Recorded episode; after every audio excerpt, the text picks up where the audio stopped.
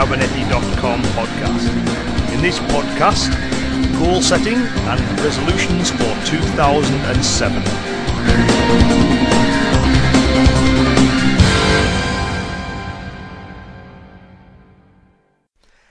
At this time of year, it's quite common for people to set goals and uh, resolutions for the coming year.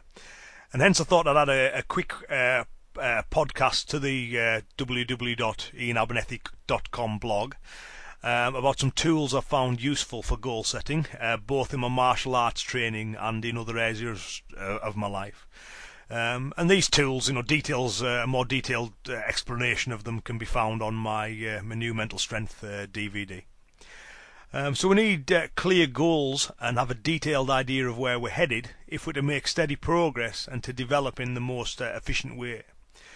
Now, once you've uh, a clear idea of uh, what you want to achieve and sufficient intent in order to keep you moving, it's important to set specific goals and to come up with a plan in order to focus your efforts. Uh, now, we always need a plan to work to and goals to aim for.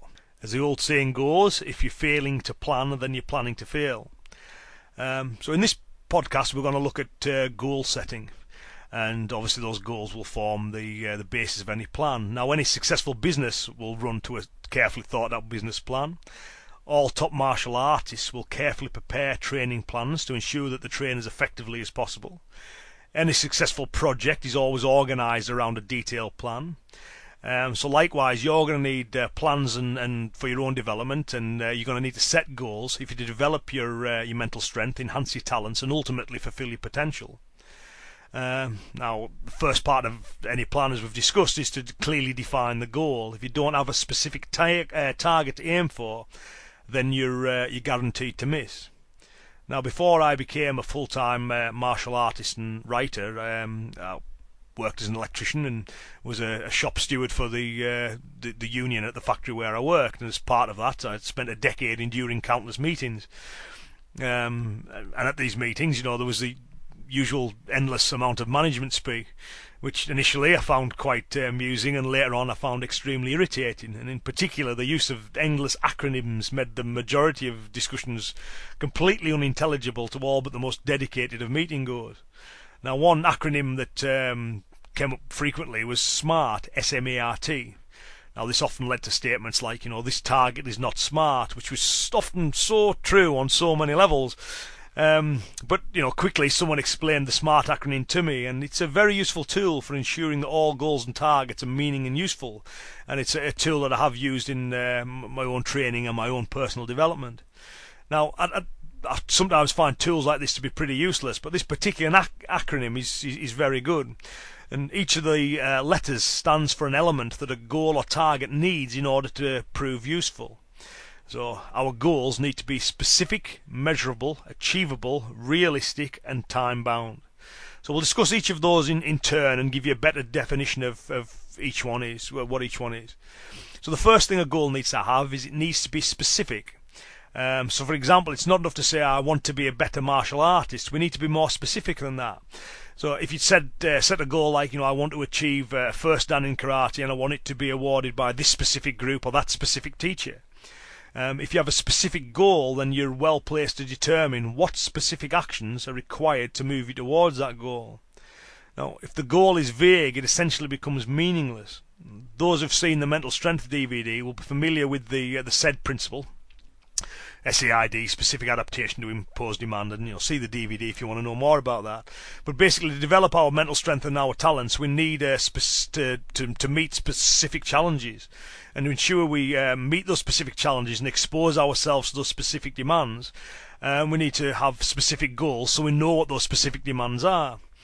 Um, so hence we'll develop ourselves in a way that will help us uh, achieve those goals. So all goals need to be specific. Uh, the second thing that all goals need to have is the need to be measurable. Um, if the, to have any real meaning. So if I said, you know, I want to be happier, well, that's a fine aim, but as a goal, it's not measurable, and then therefore it can't act as a guide uh, to our actions or a measure of our progress. Now, an example, as an example of a, a, workable goal, I set myself the target of writing a minimum of one and a half thousand words a day when I was writing my mental strength book. Um, this target guided my actions, you know, made sure I wrote each day, and it gave me a measure of my progress. If I wrote more than one and a half thousand words, then I had a good day, and if I wrote less than that, then you know I hadn't done so well. Um, but the fact it was measurable helped me, you know, determine my progress, you know, and a measurable target will help ensure that your goals have real meaning. Um, as another example, if a fledgling vocalist that uh, decided, you know, they might set a goal like, well, I want to play at least 20 gigs over the next 12 months. Uh, a goal like that will ensure that the vocalist will pursue getting gigs, which will develop their mental strength and their talent, and it will give them a, a measure by which to gauge the progress. Um, the next thing that goals need to be is achievable. So S-M-A-R-T, smart, and A stands for achievable. So any goal must uh, must act as a motivator. It must inspire you to make progress and help you to intensify your intent. Um, it must also be remembered that to advance ourselves, we need to be outside the comfort zone and in our zone of development. Uh, for those who haven't seen the uh, the mental strength DVD or, or, read the book, the zone of development is a term that um, I use to define being outside your comfort zone by by just the right amount. And if you have a look at the, the DVD or the book, that'll explain that in more detail. Um, but for now, it essentially means that you know we're reaching beyond ourselves, we're outside our comfort zone. Um, so all goals need to make us do that. Uh, however, we need to ensure that our goals don't cause us to strain ourselves to excess, uh, which, as we know, can be counterproductive. So our goal must move us outside our comfort zone, but it mustn't be excessively demanding, otherwise it can act as a demotivator. Now, as an example, let's say that a person who's relatively new to physical exercise sets themselves the goal of running a marathon in six weeks' time. Now, initially, they may feel energized by the goal, but as the days pass, they're very likely to find that they're not going to get that fit that quickly.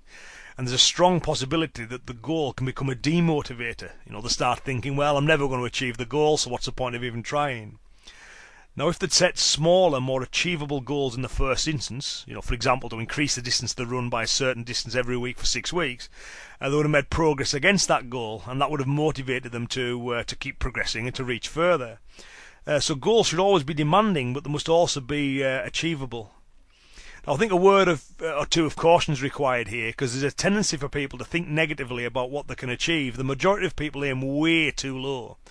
Now, as someone who needed extra le- uh, lessons for writing at school, I was the only child that did, and I was also, you know, the fat kid at the back of the class who was always the last one picked for sports. You know, the idea that I'd be a, you know, a full-time martial artist or a professional writer will have just, you know, been thought of as unachievable by many people. Um, but, but I achieved it. You follow the process and you achieve the goals. So we never want to let this part of the smart goal-setting model uh, cause us to compromise our goals or to think small. It's because when you think big, you release the potential. You know, you're not fantasizing about the unachievable. Um, so thinking big should always be strongly encouraged because it makes achieving the big things possible. And this check of uh, achievability for this, this goal setting model is simply an acknowledgement that achieving those big things take uh, take time and effort. Uh, the next thing we need is a goal needs to be realistic. Now, this is obviously closely related to uh, a goal being achievable. However, the check of realism is there to ensure our goals are practical and consider other factors. So it is possible that a goal could be achievable without being realistic. For example, I could write for 10 hours a day if I needed to. That goal is achievable, but it's not realistic.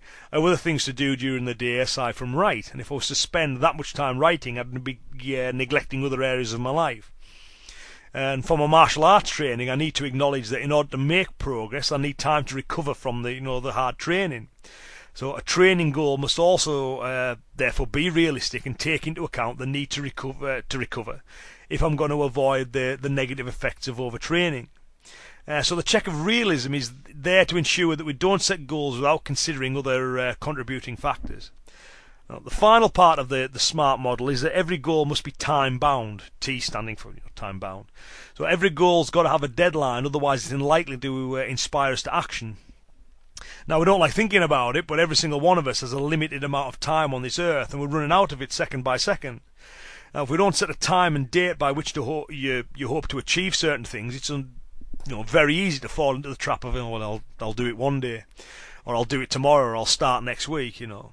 Um, so it's important, you know, you've you've got a plan, but you need to ensure we don't fall into the, the trap of endlessly planning and never acting. All goals need a sense of immediacy about them if they're going to inspire us to act. So uh, when we place time and uh, dates against our goals, we need to ensure that we do give ourselves enough time to achieve those goals. Um, consistent and gradual growth is the, the best way to develop ourselves.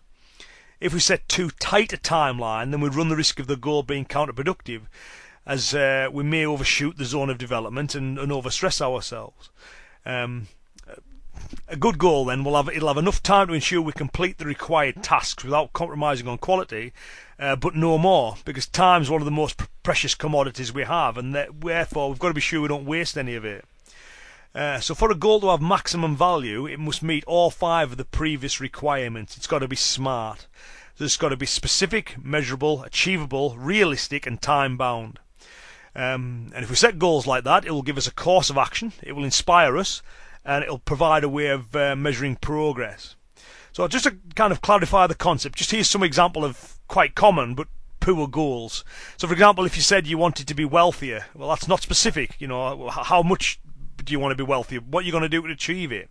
Uh, it's not time bound. You know, so be say be wealthy or become wealthy is not a good goal. Um, beating the world bench press record within six months, well, that's not achievable if you've never lifted a weight before. Uh, if you set the goal of spending eight hours a day training for an upcoming martial arts tournament, well, it's not realistic if you want to avoid uh, burnout or injury. Um, setting goals like you know I want to be more confident, well, that's not measurable. You can't you can't measure confidence.